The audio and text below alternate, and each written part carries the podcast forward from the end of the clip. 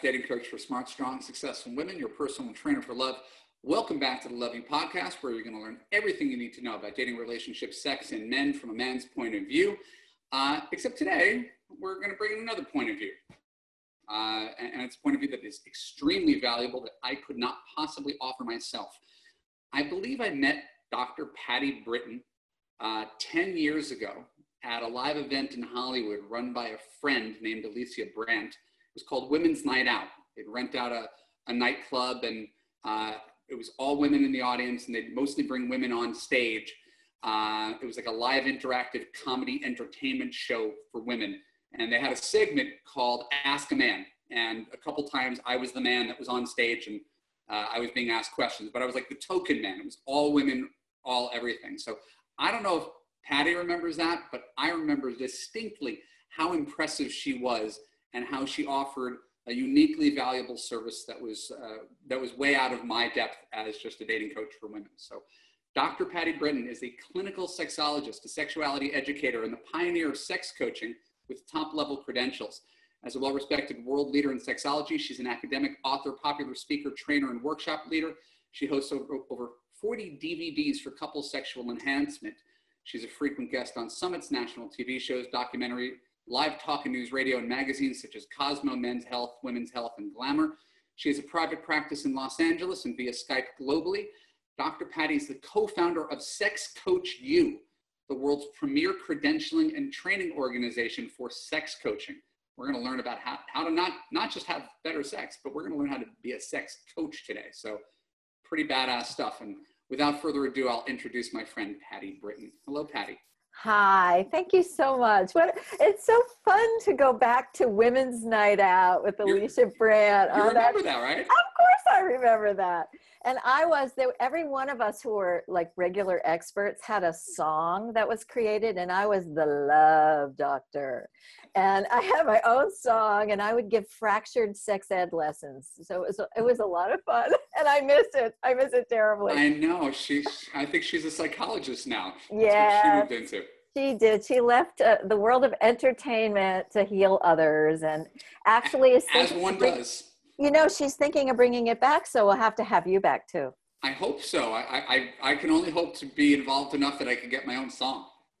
You're going to get your own song. I don't think I will. I think I think Women's Night Out means it's really women. I, I there's a there's a world I can't quite penetrate. I'm never going to be the keynote speaker at. I don't think you are. women's summit. Yes, yes, anyway, but we need you too. Let's let's talk let's talk about about you and um, the, I mean, I read the official bio, but what's the, the, the 90 second, here's how I became one of the world's leading experts in sex, because that's not, most kids don't wake up one morning and say, hey, I know what I'm going to do for a living. Well, this kid didn't either. You know, um, being somebody who is in the baby boomer generation, actually first wave, and with our own radio show, theboomdoctors.com, where our show resides, we actually, those in my generation, went through an evolution during the sexual revolution. And, and I, I think it does inform who I am because so much of my sex positivity and my activism and my support for empowerment probably comes out of that political generation.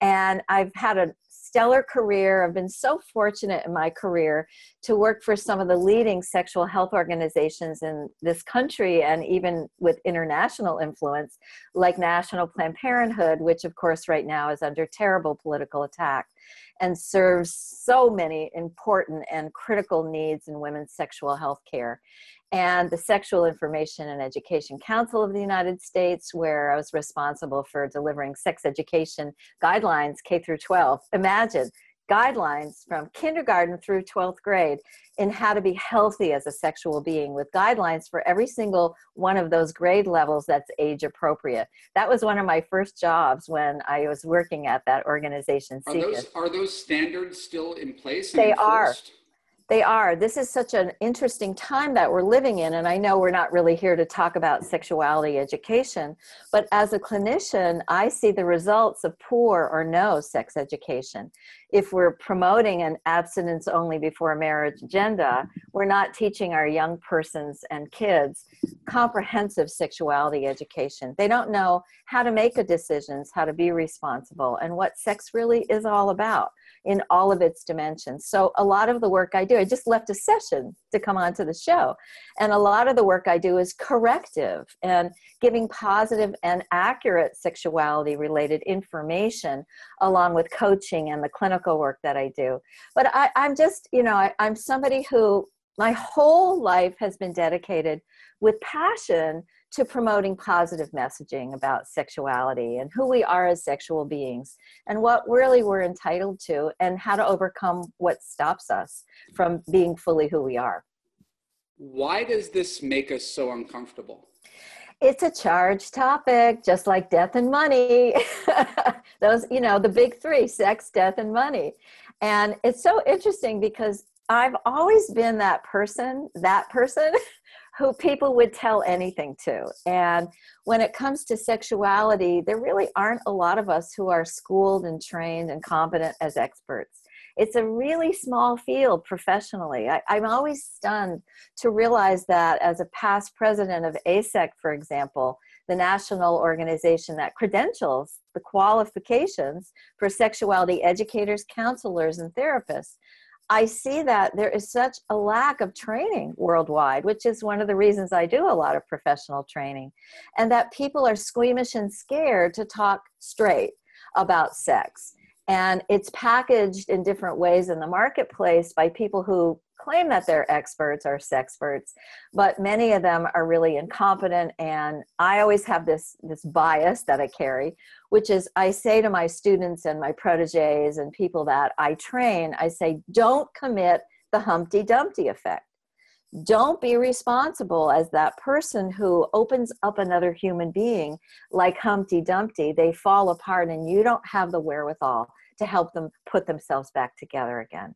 And and that's really part of my mission in the world is to teach people how to authentically and appropriately help other people around their sexual issues. But it's a charged topic because it's so intimate and so personal and we feel so nervous and so vulnerable around sex. Don't you agree no, I mean it's it's why I brought it up. This isn't you know not part of our pre-scripted questions, and right. Uh, it, it's one of the things that I assiduously avoid wading into because I'm conscious of I don't know what I don't know. I'm not a sex expert. I've been doing this business long enough to consider myself an expert, but yes, um, but yeah. but uh, you know, I have opinions about sex. I've experience with sex, but I don't have any certainly expertise or training or, or, or anything in that regard. I'm not that well read about it, and so I just don't touch it. And I think most of my readership is yeah. largely fine with that because I think we sure. are all, all, it is it's as common as anything in the world. It's how we all got here, and yet it remains a taboo subject. So it's That's the right. thing. It's like the always the elephant in the room is sex. And it's ubiquitous. It's yes. everywhere in everything with everyone. Yes. Not only are we born human, we come from sex because if as you say, if there weren't a procreative act, we wouldn't be talking right now and it's something that is intrinsic and natural to being human and there's such interesting literature and research that shows that we're actually sexual from conception in the uterus there actually is documentation that fetuses have the capacity for arousal which is a really far out thought.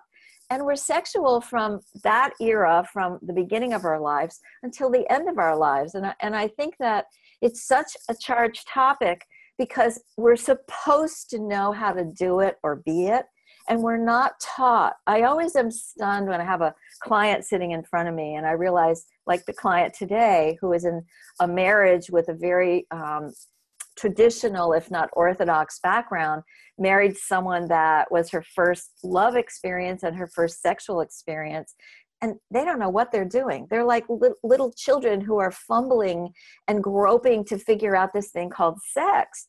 And we're not taught how to have sex, how to be sexual, how to express our sexual energies in authentic and powerful and healthy ways. And so lots of times I think we go underground and it gets twisted and and that makes it more confusing than ever. And so you know sex is very complex and layered. It's not simple and easy and we're taught somehow by not being taught that it should come naturally. We should be great lovers. And that's not what's going on. And so many people suffer from one of the biggest culprits, which is what I call toxic shame especially shame about our bodies, shame about how we should look, shame about our genitals in particular, a topic that I'll bet you don't have on the show very often, because we really have such ambivalence about our sexual anatomy and physiology because we're not taught about it. And and it's it can it can really be overwhelming and overpowering. What what is your focus? Is it helping individuals overcome their uh, sexual shame dysfunction, or is it teaching other people to do what you do? I mean, you've got this sort of bifurcated business, which is training other people to be sex, sex educators and helping individuals. Where, where is more of your time and energy devoted these days? Well, thanks for asking that question because, in fact, I am a trifurcate. of course. Why limit you? You're, you're, you're in Los Angeles. Exactly. Uh, Southern California. So, I think the answer to the question is that most of my attention today, because I've been doing this for many decades, is to focus on training professionals. And what we know is if we look at the background of most psychotherapists, social workers, counselors, they don't have a lot of training in human sexuality. The, the maximum required in California to become licensed as a marriage and family therapist, for example, is 10 hours. That's it in their whole training and so here they are they're doing the couples work they have a you know disgruntled couple sitting in front of them in their therapy office they're talking about communication and all their issues and then when it comes to sex the therapist goes oh i don't talk about that. Let me send you to the sex specialist. And so i get this donut hole effect right? Like people come to me who are sent by their therapist for the one-on-one work that I do, which is very, very small as a part of my practice and as a part of my work in the world, because I really have dedicated myself to training other professionals, even doctors. They get three to 10 hours max of human sexuality education in all of their med school training, even gynecologists and urologists. Aren't you scared hearing that? Um, uh, I, it's hitting me in such a way because my wife just went to the gynecologist and my daughter who's six uh, had a UTI and got went to the doctor just last night. Um, uh, and again, uh, f- female issues, um, men don't claim to understand, largely don't want to understand, just want to assume everything is okay and not have to really uh, w- wade in there. Now, again, talking about about the functionality of lady parts is very different than talking about sex for pleasure. Correct. Um, so we should probably separate them. But but yes, everything you're saying is striking a chord about the uh, ignorance of our medical professionals in this universal important area. But also not just the ignorance, and I, I'm so sorry because as a six-year-old girl, there's so much mystery about that part of your body. Sure. I'm sure there's, you know, so many conversation opportunities have to arise to talk about that part of your body that's down there, covered by the bathing suit. The part that is like, you know, oh, we don't show that in public, of course, appropriately, right? Well, they're, they're so well, they're so innocent. Uh, mm-hmm. And you talk about kids being sexual. My and I don't want to embarrass my daughter when she grows up and sees this, but my my my daughter has been yeah. we're aware we've been aware of her sexuality since she's two. Um, uh, uh, op- openly, right? Mm-hmm. We, we call it private time. And, exactly. And and so when when she feels that urge and she'll think about a Disney prince or something like that, and I'm not kidding at all. It sounds kind of like it's it's she's she's sort of way ahead of the curve on that yeah, one. Yeah. And we don't shame her from it. We just have to teach her not to do, to do it out in public. Well, that's what parent good parent sex education would dictate that there are these what we call teachable moments, and there's guiding in a non freak out way, Yeah. guiding your kid or your kids to what's appropriate. And what's appropriate is your juiciness, the pleasure, the good feelings of your body are lifelong. And I love what you're saying because this is what creates a healthy sexual human. And the way you handle it is so perfect. It's not shaming, it's not making it wrong or bad, but saying it's natural, but honey, this is something we do in your own room with the door closed. I know, but when she says uh, she says my vagina hurts, I'm like, mom, mom, could you? oh, it's your turn. I was like, yeah, no, I maybe I should educate myself more, but I'm gonna I'm gonna leave it to the person who possesses the same parts to to navigate this one. I'll I'll talk to my son when it's necessary. that sounds great. Well, Anyway, we could, we could I- talk forever about sex education because the foundation of all of my work began actually as a sexuality educator. And I, mm-hmm. I began working in the Planned Parenthood clinical setting, but also, believe it or not, I, I began as an outreach worker for a local Planned Parenthood in New England, actually kno- knocking on doors of poor people.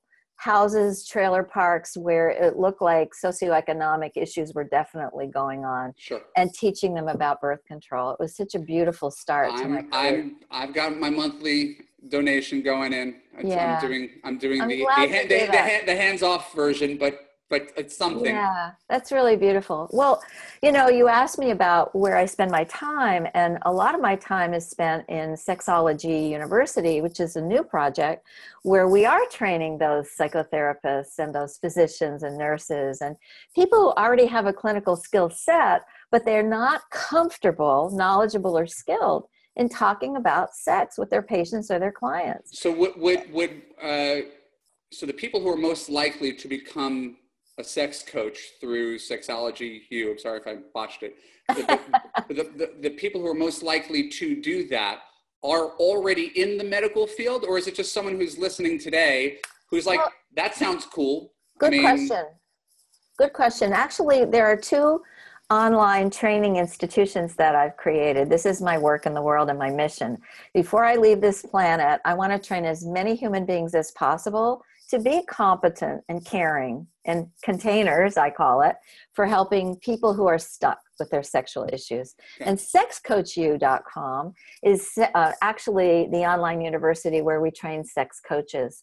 And a lot of them come from all kinds of backgrounds tantric education backgrounds, sex education bloggers. We do have physicians, nurses, psychotherapists, but really, this is for people who want to use a coaching style in how they carry that conversation and work with the client over time. Okay. Sexology University is for people who already have that skill set. They already kind of know how they work with a patient or a client, but they don't they, they don't have any comfort or any ability to have a conversation about sex, including gynecologists. I'm always shocked when I lead my live events and a GYN will show up and he or she, usually a she, will say, you know, I never talk to my patients about how's your sex life going. And I mean, that's tragic, right? Here's the perfect person who should be able to engage in that conversation. And instead, they end up looking for an expert like myself and the people that I'm training who are really, we're so comfortable. I mean, really, you could ask me anything about the wide spectrum of human sexuality. And for those of you who are listening, believe me, people do. no, I, I feel like I almost feel like two two responsibilities, right? There's the responsibility. No, there's a responsibility I have to you, which is to give you to introduce you to a new, new audience and give you a, a platform to talk about SexCoachU. Um, and I know that there's a whole bunch of people listening who are like, "Can we just talk about sex? Can we answer some of the the sex questions I have. Um, and I kind of want to put it to you for, you know, we've, we, we still have a good half hour left. What's the best way that we can use our time to make sure that you get to educate the educators and that Very people good. who are here listening uh, could get some tangible takeaways for their love life? What, you know, what, what should we do in, in coming sections? Because I mean, you, I mean, I have questions here about, you know, uh, couples, um, you know, what are some insights about couples' lives? Mhm. Um, but I, I, I feel like I'm being pulled in two opposite directions right now. I get it. So maybe we could split it in two. Okay. Because, you know, people who feel a calling to help other people around their sexual roadblocks or issues or relationship roadblocks and issues are people who are going to want to know about trainings that are available. And certainly anybody who's watching or listening can dance over to sexologyu.com or sexcoachu.com where we really do a good job. Yeah, there, and there, there, there, there, there are going to be links for for people dir- directly beneath uh, the the video and the blog. So Excellent. But, you know, what is it that evokes our passion or what are the problems that people face and how do we help them overcome those problems? And I'm perfectly happy to talk about that because, you know, this is what really gets us up in the morning is how can I help somebody who's sitting in front of me either by Skype or virtually on the phone even. I've actually saved marriages just by being on the phone with someone 8 weeks in a row. what are some of the greatest issues that that people are facing now regarding sexuality that perhaps they didn't 20 30 years ago Well, when I think about the change that has happened, um, because I'm a trend spotter in human sexuality and I write about it and blog about it and use that in my training of people, some of the changes that have taken place have to do with the political correctness in our universe. So things like um, gender identity or sexual orientation. And as clinicians or educators, even as consumers, we're mindful that people actually wear on their badges when they go to a meeting their their preferred pronoun for example you know do i want you to address me as him her she they whatever. That's a that's a hard world to navigate in many ways but it also speaks to this evolution of what we see as gender fluidity and of the emphasis on really being empowered as a person to claim who are you? Who are you in this world? As a sexual being and what's your gender identity I think I think we're I think we're also seeing, and you could speak more to it. I've done a little bit of reading, but that that if we're talking about two different scales, right? There's the there's the Kinsey sexuality scale, right? And then there's a separate gender scale, and gender is not necessarily tied to sexuality, right? They're- absolutely they're, they're sort of se- separate scales of fluidity where one can fall yes. either male or female and everything in between. Which and it's in between it's hard to follow Yeah. f- for for people who who only see the binary to see it as anything but Mhm. man and woman Mhm. but it's, it's the same thing with sexualities um, uh, I, nobody knows this but this is as good a time as any to talk about it uh, my my mom fell in love with a woman uh, uh, this year last year Oh, they've been together for two years they're living together They're- my mom is 70 years old she was straight her entire life and she's never love been happier.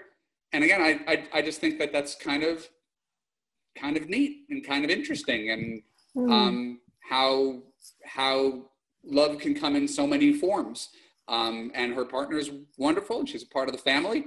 And that's and, and i've never had any personal experience with with i guess sexual fluidity so that was that was just yeah that's my little contribution to this conversation. I love that. And, you know, we're living in a time where GLBTIAQ, there are many, many letters that Yeah. go to the other side of that, um, is accepted and is permissible. And we look at the news at night and we see legislation regarding whether trans persons can use a public bathroom. I mean, we're living in a different era than we were 10 years ago, 20 years ago, 50 years ago. But I also think that there are a couple of trends that I see, and it affects how people open up and it affects how people explore and experiment and find out what do I really like? What really turns me on?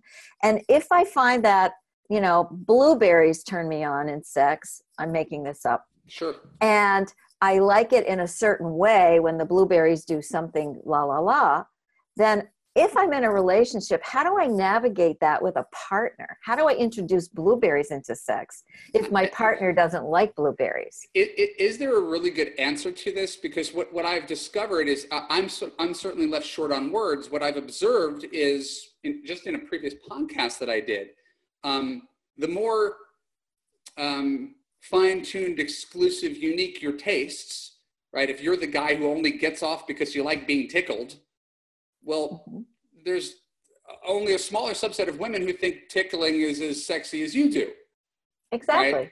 and so it's you're not wrong for feeling whatever your sexual i don't i don't mean to talk you know negative about it but whatever your sexual fetish is you're not wrong for mm-hmm. having it but but if you insist that that is going to be the focal point of your life i need to have that that that part of me fed then you're going to find that there's a lot of good people who are just not going to qualify. And as a dating and relationship coach i have a hard time dealing with people who are the outliers right? Without again there's no judgment or shame. It's just absolutely. if you like something that only 0.0001% of the population likes that's that that's a tricky thing to navigate. So how do people introduce The, is there is there just sort of like a canned speech for how to get someone to to to be experimental to be the dan savage good giving game well i think you're talking about two different things so okay. i'm really glad you brought this up because one is selection error takes place for many people who have a blueberry fetish, for example, or a clown fetish, or a balloon fetish, which are real fetishes, mm. and are only turned on by when balloons are used and rubbed on their body, or have to have their partner dress up like a clown. Ah! But fetishes are not something we eradicate. We don't eliminate them. Sure. We learn to embrace them. We learn how to manage a fetish. What I always coach my clients who are single to consider is where is it that you're looking for prospective lovers or partners? Because it doesn't have to be a lifelong partner. Not everybody is looking for that. It may be a lover, it may be somebody who you want as a play partner, which is very vogue today. Friends with benefits, vogue today so I say to a lot of my clients if you're in a relationship and you want to introduce something that's a fetish or a longing or a fantasy, one of the most common, of course, in heterosexual relationships being the introduction of a third person, usually another woman, then you have to really open up the conversation. The deficit that I see in couples' lives is less between the legs and more between the ears. Yeah not being able to talk about it is far more common than being able to do it, meaning have sex, whatever we define that as. I'm going to keep right? going with this um, because what happens if, uh, again, because you could flip the genders, it doesn't really matter, but one partner introduces yeah. an idea, I want to do X, and the other partner is not open to it, right? Just, just shuts shuts it down. I'm sorry, I don't I don't do that. I have no interest in doing that. Right. Um, which is his or her right too.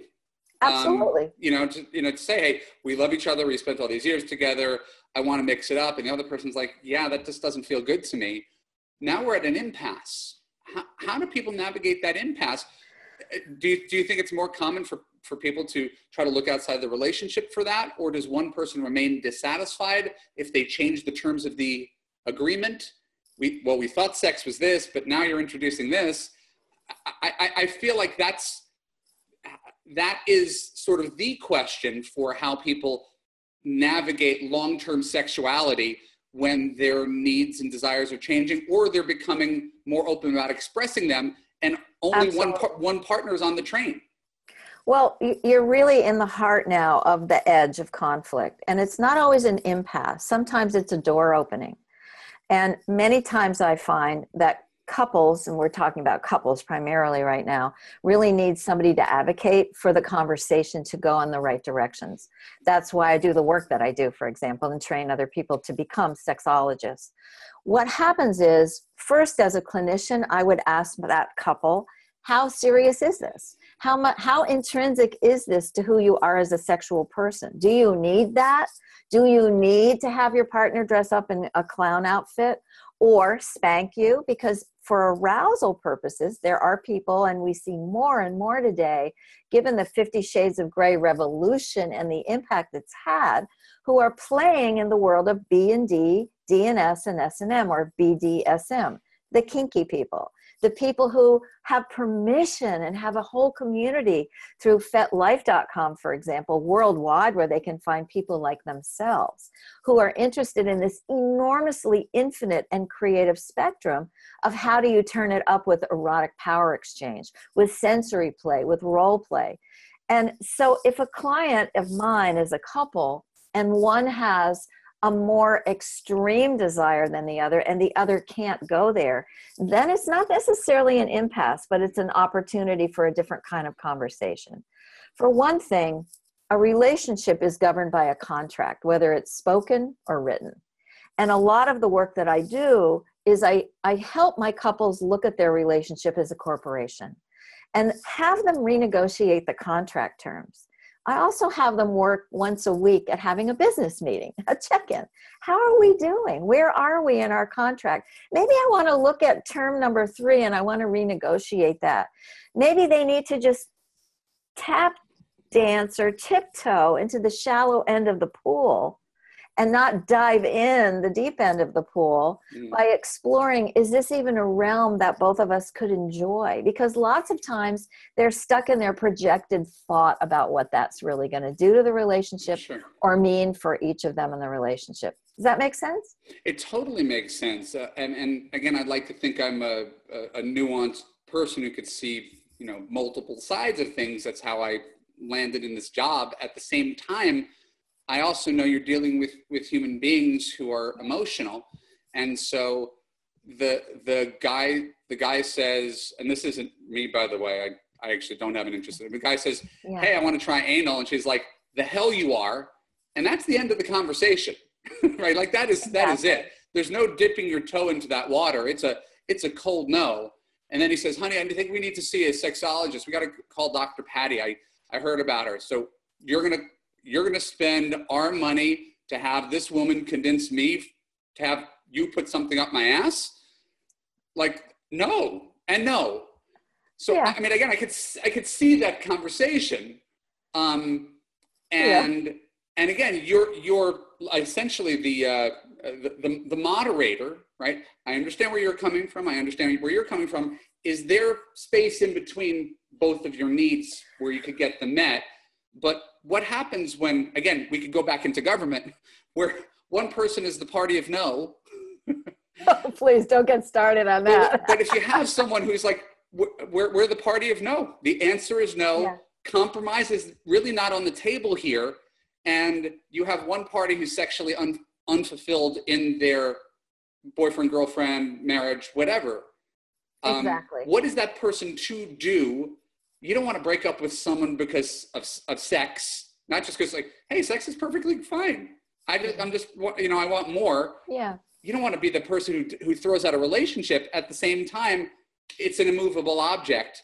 And again, I'm, I'm, I'm sort of, I'm, I'm not really, I'm not in that place, but I'm sort of theorizing for any person who's ever had sex become an issue in their relationship. Exactly. Where there isn't really communication. There's just it is. It's virtually political. Like we look at the same thing differently, and there's no space between it. What what could you do if you have two people who refuse to compromise? Well, You've asked a really deep question because there are lots of ways of answering it. For one thing, most people lack good education about how sex works. So, with this particular kind of a case, the first step would be to send them to a website and to purchase a DVD or stream my my my program on anal pleasure for lovers because teaching people what anal sex is, how it works. I would also want to know why is it a no? Why is it a hard stop no? Is this something that happened in the past for her, let's say, and it created pain? It doesn't it doesn't look fun. It looks like it's going to hurt and that's things where, things go out there. They don't go in there. And that's where education comes in. So it depends how it's going to sound really weird but it depends how pliable her mind is uh, because the rectum is actually extremely pliable when it comes to inserting objects. So when you have a situation like this and there is no give. There is no interest in education. There is no give. I'm going to go back to what i said earlier. It depends how important that is to the individuals in the relationship. Is it a number four on a scale of 10 like well i could live with it or live without it. Is it a nine and a half? I really need anal. This is absolutely my only pathway to my erection and if that's what's going on, then you have what would look like an impasse. And then you have to look, help that couple I mean, again, I'm always going to answer this from the perspective of I'm a clinician. Yeah. Going for the betterment of that relationship and the fulfillment of the individuals in that relationship. And I coach my couples to consider what are the deal makers and what are the deal breakers. And there are people who really you know, the saddest couple that I would ever work with is a couple who've been together for the long haul, who have children, who've invested in the corporation, they have housing, they have financial gain together. And they won't find a compromise point on They this. can't find a compromise. Yeah. I'm not even sure it's won't. I'm a, I, I'm Sure. saying it's a can't. Yeah.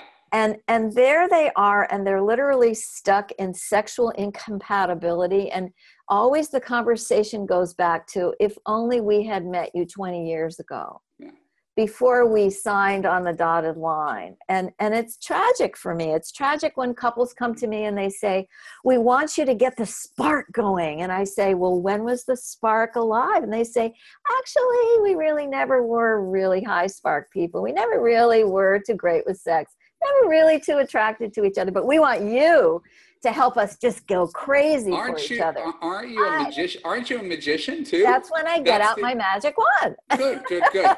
and I say, I can get you one of these, but I can't change your erotic connection. I can only give you ideas for how to enhance that.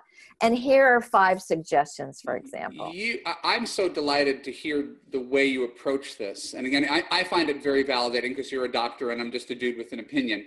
Um, but but the way you approach this is is very much the way I think dating and relationships are Yeah. uh, approached. It's we're not we're not starting from a place of right and wrong. You want this, you want this. What's the middle ground where both people could feel satisfied? Is this the hill you want to die on? Are you going to make this into a, a deal breaker? The more deal breakers you have, the fewer deals you'll have. Exactly. Um, but you could literally substitute sex for anything. It could be height, weight, income, education, money, religion. Like, how big a deal are you going to make of this, and how much room do you have to give? And the more flexible you are, the more options for dating and relationships you have. The more inflexible you are, Yeah, the fewer options you have. There's also another answer to the question, which I didn't say, which is that anything you long for that you can't act on is terrific for fodder for fantasy. So, having that relationship with that longing, that fetish, if it's not something that you must have in real time in real life, then you can use that mentally to turn yourself on. And you know, there's a there's a conundrum, which is that you have to turn me on is how often couples look at each other hmm and actually you're responsible for turning yourself on God bless you for saying that one. Um, I it just, just opened up a whole other flood of thoughts. Um, I'll only share one with you because we're going to go to another break. Um, the idea, and again, this is something that I see a lot. Maybe you could speak to it from a more clinical perspective. I speak to it from a guy perspective, but from a more clinical perspective, one of the things that I've seen that uh, a lot of the women who turn to me have a hard time with is again i call myself a reality based dating coach like i'm not here to say things that are popular. I'm just my observations about what is is pretty true. You just talked about the idea of a fantasy life right? Hey Mhm. if he can't if he can't get anal from his wife the least he can do is keep it up here um, and and use it use it to get off uh, during the act or uh, occasional masturbation or something like that. And it it remains compartmentalized but but but healthy. Um, i've talked to a lot of women who are very threatened by the idea that a man can find other women attractive have a fantasy life masturbate utilize porn in small doses not porn addict and that somehow those things are all a threat. If, it, if it's not about me he's cheating on me. Could you could you address that? Because uh, I think my feelings are pretty obvious that men are always going to find other people attractive. He, he could love love you more than life itself, and he'll still find other things attractive. And it, it's not inherently threatening. It's how you process that and act on it. But that's that's an opinion. That's that's certainly not a doctor speaking. So, am I am, am I misguided or am I getting close? my response to you is amen Okay, because I, I again I, But- I say things and people yell at me and I I'm like I, I- I can't be the only person who feels this way. but I don't think I could be in a relationship with someone who made me pretend that I thought she was the only attractive per- person on the planet. Well, we're erotic creatures and we get turned on easily and by many, many stimuli, males and females. This isn't just relegated to males Sure. or men, human men.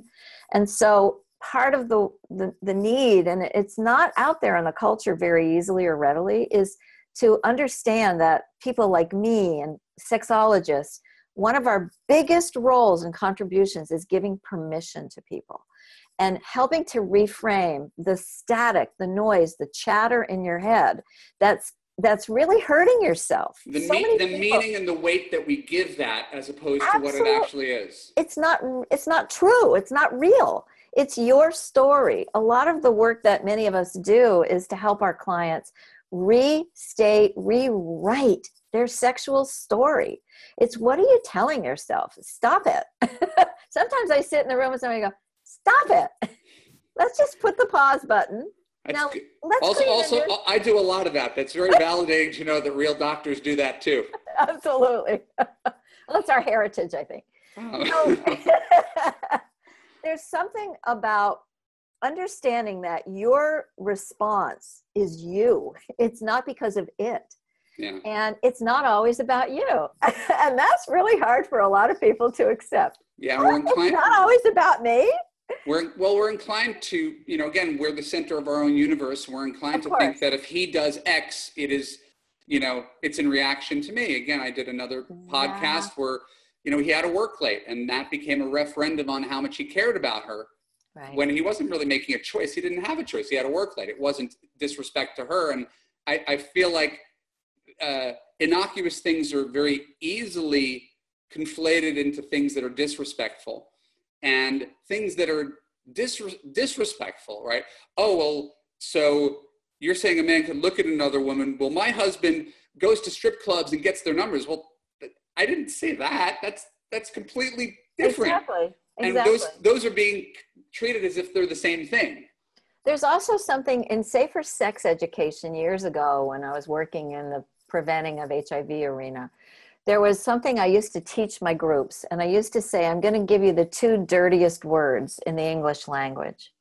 And people go, Ooh, what's you going to say? And I say, People lie. So it relates to what you're talking about. That when Susie is sitting in front of me and telling me, oh, my husband is going to cheat on me. You know, he gets turned on by people at the office and I'm just not good enough. My breasts are too small, blah, blah, blah, blah, blah, that self talk. The truth is, that's your story you're making about it. And if you go to your girlfriends and you talk about it, or you go to your friends and they say, oh, no, that never happens to me, it's because they lie. People make up stuff. And that's why it's important sometimes when you're really stuck in a relationship or alone that you really spend the money and hire an expert to help you because sometimes you really need somebody who's skilled and qualified and trained to guide you on where do you go next with this dilemma that you're facing That's the best ad I could ever have for uh, what we do.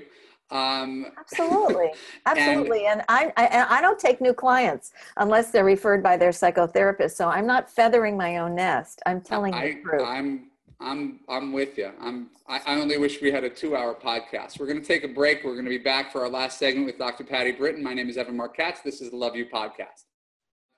Uh, I want to continue that conversation. I want to continue on that thread because uh, what Dr. Patti's talking about is sort of the normalization of fantasy. Rather than being embarrassed about it, uh, whether you're a man or a woman, the more we can embrace, hey, this is who I am, this is what I'm thinking, uh, the more we, the less likely we are to feel shame sharing it with our partners, the healthier we're going to be in our sexual relationships because we can actually get our needs met when we express them. So, Dr. Patti, take that ball and run with it.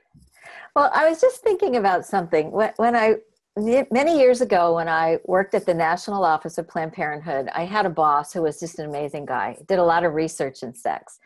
And he did this really cool piece of research and it was that in a sexual act, so from the beginning of sex till it was completed for two people, only 3% of the sexual act was spent in sexual intercourse or penis and vagina sex, heterosexually speaking And and he used to say, "So why do we make such a big deal about it?" And a lot of sex is the thinking about it. And I just want to bust a myth. I want to bust this myth that when we're being sexual with another person, we're focusing on our beloved. We're into that person. We only look at her or him. Nothing else is happening in our head or our bodies are just one and we're going for merging and union and, you know, outer space travel. Well, that's all lovely. But the fact is that we're always fantasizing because our brain is moving it's all the time. And some of that is accessing it's kind of like when you close your eyes you actually can go inward. Even orgasm is a very selfish self-referring act. So when we're having an orgasm we're not like oh that other person we're like oh god we're in us and there's this whole mystique about what is sex that it's this other oriented thing and it's actually very self oriented. And it's perfectly natural to be fantasizing about somebody or something else if it's getting your motor running. And that's the permission I want to give. And stop making it a cheat because this is what people do and hurt themselves by telling themselves he or she is thinking about that last lover or I'll never be as good as the one she told me about. It's like, let it go just enjoy the pleasure. When people have performance anxiety, which is the biggest killer of sex, it's why men can't keep an erection or get an erection, why women don't have an orgasm, and many other things. They're actually living neck up, they're above their neck in their heads. Not that your mind can't help you in sex, but if you're up here in worry, you're not in your body. And that's where sex happens neck down. So you need to be you need to be taught how to get sex down. That's why i started sex coach university because i wanted to train other people how to be that guide to let people get out of that stuck place and get out of living neck up. So much of my work is about letting people learn how to be embodied. I can't tell you it's like 90% of all the conversations that i have so i went on a tangent around fantasy but i think i made my point i think you did as well um uh, for women who have trouble having pleasure, right? I mean, it's, I think it's another thing. It, it, it, again, the, there are topics that are inherently taboo. Miscarriage is taboo. So I talk mm-hmm. about, I talk about our experience with um, multiple miscarriages. Um, being uh, inorgasmic is sort of taboo. Um, and I, I feel like I did some research, mm. 10, 15% of women uh, can't have an orgasm, not, not, not clitoral nor vaginal. Um, uh, what's the best way for those women to get embodied or get in touch with themselves or where you know they, they've they've really wanted it but they couldn't cross that threshold for for whatever reason no guy could get them there very good so i call it going over the waterfall for example because you're stuck on an edge and if we go back to sexual science with masters and johnson the sexual response cycle is actually a, a linear model that was created which related to males. Now we look at a circular model related to females. And when we get in a high state of arousal it's kind of like we can't go and let go. Lots of times it's a fear of letting go. I got to tell you it's so simple. And it's also feeling like i'm taking too long. In in, in so there's like a guilt? And so you just get back guilt. in your head about it so many dynamics where I'm having a conversation with a couple, especially the female in a heterosexual couple. She'll say, Oh, it takes me so long to have my orgasm. And he gets tired, especially if oral sex might be the way she becomes orgasmic. Mm-hmm. And she'll say, Oh, I don't want him to get tired. And it takes me forever. And I say, How long does it take? Oh, I don't know. I don't have a clock. I say, Well, that's your first assignment. I want you to get a timer and I want you to get real about how long it's taking and she'll come back and she'll say, Oh, it took four minutes. And I say, Oh, honey, don't you know that for most women, it takes from 20 to 60 minutes to experience an orgasm? And I also take away that sense of pressure and perf- it's another performance anxiety issue. It's, I should be coming, I should let go. I sometimes do this. And, I, and I, th- I, think I think women would would underestimate um, yes. how how much a, a man would want to please. Like, you know, like that's, that's sort of like his gold star is, yeah. uh, you know, if, if you're not one of those guys who's just trying to get off as quickly as possible, but if you like, if you take pride in your lovemaking skills, you want to make someone happy. And oh, if I know this is going to take 20 minutes, all right, let's let's make this happen. Right? Instead of oh, you know, I feel so bad. Pick your head up and don't worry about me. And like, I, I mean, it, it's like a sort of sexual martyrdom. Right, Yeah. the, the Ian Kerner book is she comes first. I think a lot Exactly, of a lot of guys take pride in in being that way. Mhm. But if you don't see to get your sexual needs met, there's nothing he can do. I mean, that, that, that's that's the tricky part. It's easy to blame guys for being terrible in bed. I'm sure there's no shortage of them. Um, at the same time, it, I mean, if you if you can't help him, right, whatever that means, get you over the waterfall, then you'll never get over the waterfall. I'm guessing. Yes. And I just want to make a sidebar that 90% of the problems with males is Are that too. they're worried, they're performing, they're not in the experience, they're performing and analyzing performance neck up, and their arousal is based on is she having an orgasm? Am I doing a good job? It's so classical Mars Venus stuff. It really is. And I'm a big fan of John Gray, I always have been. And so there's something intrinsic about really owning your own pattern. I think women don't know their own pattern. And one of the shocking pieces of news is that if you're not masturbating, then you really don't know how your own body works. And masturbation is not a cheat. it's actually it's a foundation for all partner sex and it's Mm. its own way of expressing your sexual desire, your sexual energy and finding out how does your body really work. So that's the pathway to orgasm for women as well. If they don't know how they work. Most women need It would be hard to give the guy the manual if you don't know how it works. you don't yeah. even know how the car gets started yeah. so you you know one of my mentors and, and friends is dr betty dodson and i was trained in her method and i used to do i'll call it chair side coaching for pre-orgasmic women and also changing the language so i don't use medical terminology that relates to disease she's pre-orgasmic she's not anorgasmic and and it's not premature ejaculation. It's early or rapid ejaculation. Framing language also the shame out of how we how we talk about sex. I so like i just that. wanted to add that.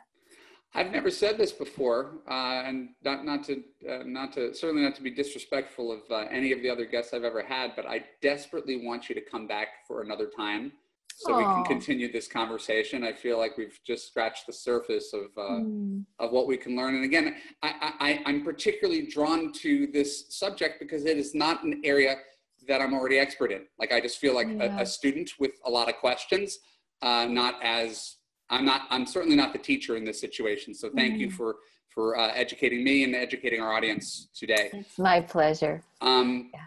uh, what can someone who is watching, whether they are an individual or want to be a sex coach or learn Mhm. more about you, we have a link to your three video series that I know is going to be, uh, um, you know, beneath this podcast.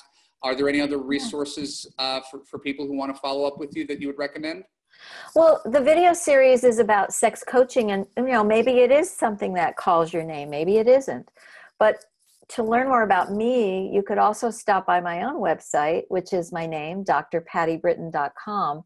And I have a lot of blog posts and resources, and some, I have a store also for some of those streaming videos. So that might be helpful for some of you watching. But I guess I, I would also want to say, in the short time we have left, that what I'm seeing today as a trend, and it's a it's not a happy trend, is that there's way too much time being spent on electronic devices and not a lot of in-person time. Too many of us are living electronically or virtually and not flesh to flesh. And I really am an advocate for taking an E fast. If there's one little tiny thing you do, if you're in a relationship, it's make a decision that tonight, starting tonight, two hours of your evening after dinner, there's no electronics going on, and that you can be with your person who is your beloved, your partner, and spend time with that person, looking in their eyes, having all your senses open and hearing them, feeling them, touching them. Doesn't have to be sexual. but we're starved for touch too in this era. So that's something that I really want to shout out and say, do this starting today. I, I, I will take that to heart. I will take that as a, as, as a, a personal challenge. And I don't know how I'm going to make it through tonight without watching This Is Us with my wife, but we're going to try. We're going to probably try find it. something else to do. Maybe not sex, probably a board game. I'm thinking. That's fine. No, I'm, I'm serious. I, I, I, I, I'll, I will take your digital challenge, and I would encourage anybody else who's in a relationship to to unplug and take your focus off your phone or your or your television um, and focus on your partner. So that's great. Yeah, thank you. Thank you. All right, ladies and gentlemen, the amazing Dr. Patti Britton. Thank you for joining me here on this Love U podcast. My name is Evan Marc Katz. Next week, I'm going to be asking the question, "What's so confusing about men?" Um, I'm always surprised, but I, I, I hear we're confusing, and I want to clear up any of those misconceptions, and I hope you can chime in. If you enjoy this coaching and want to be a future guest on the Love U podcast, go to www.evanmarckatz.com forward slash podcast guest to see upcoming topics and ask your questions. Don't forget to subscribe on iTunes and YouTube. Follow me on Facebook and Twitter. Leave me nice reviews when you can. And best of all, I give away more free dating and relationship advice than anybody on the entire internet on www.evanmarckatz.com. Give me your name and email address I will help you get the love you you deserve. Patti will get you help help you get the sex you deserve. Yeah. And I will see you again next week on the Love U podcast. Thank you.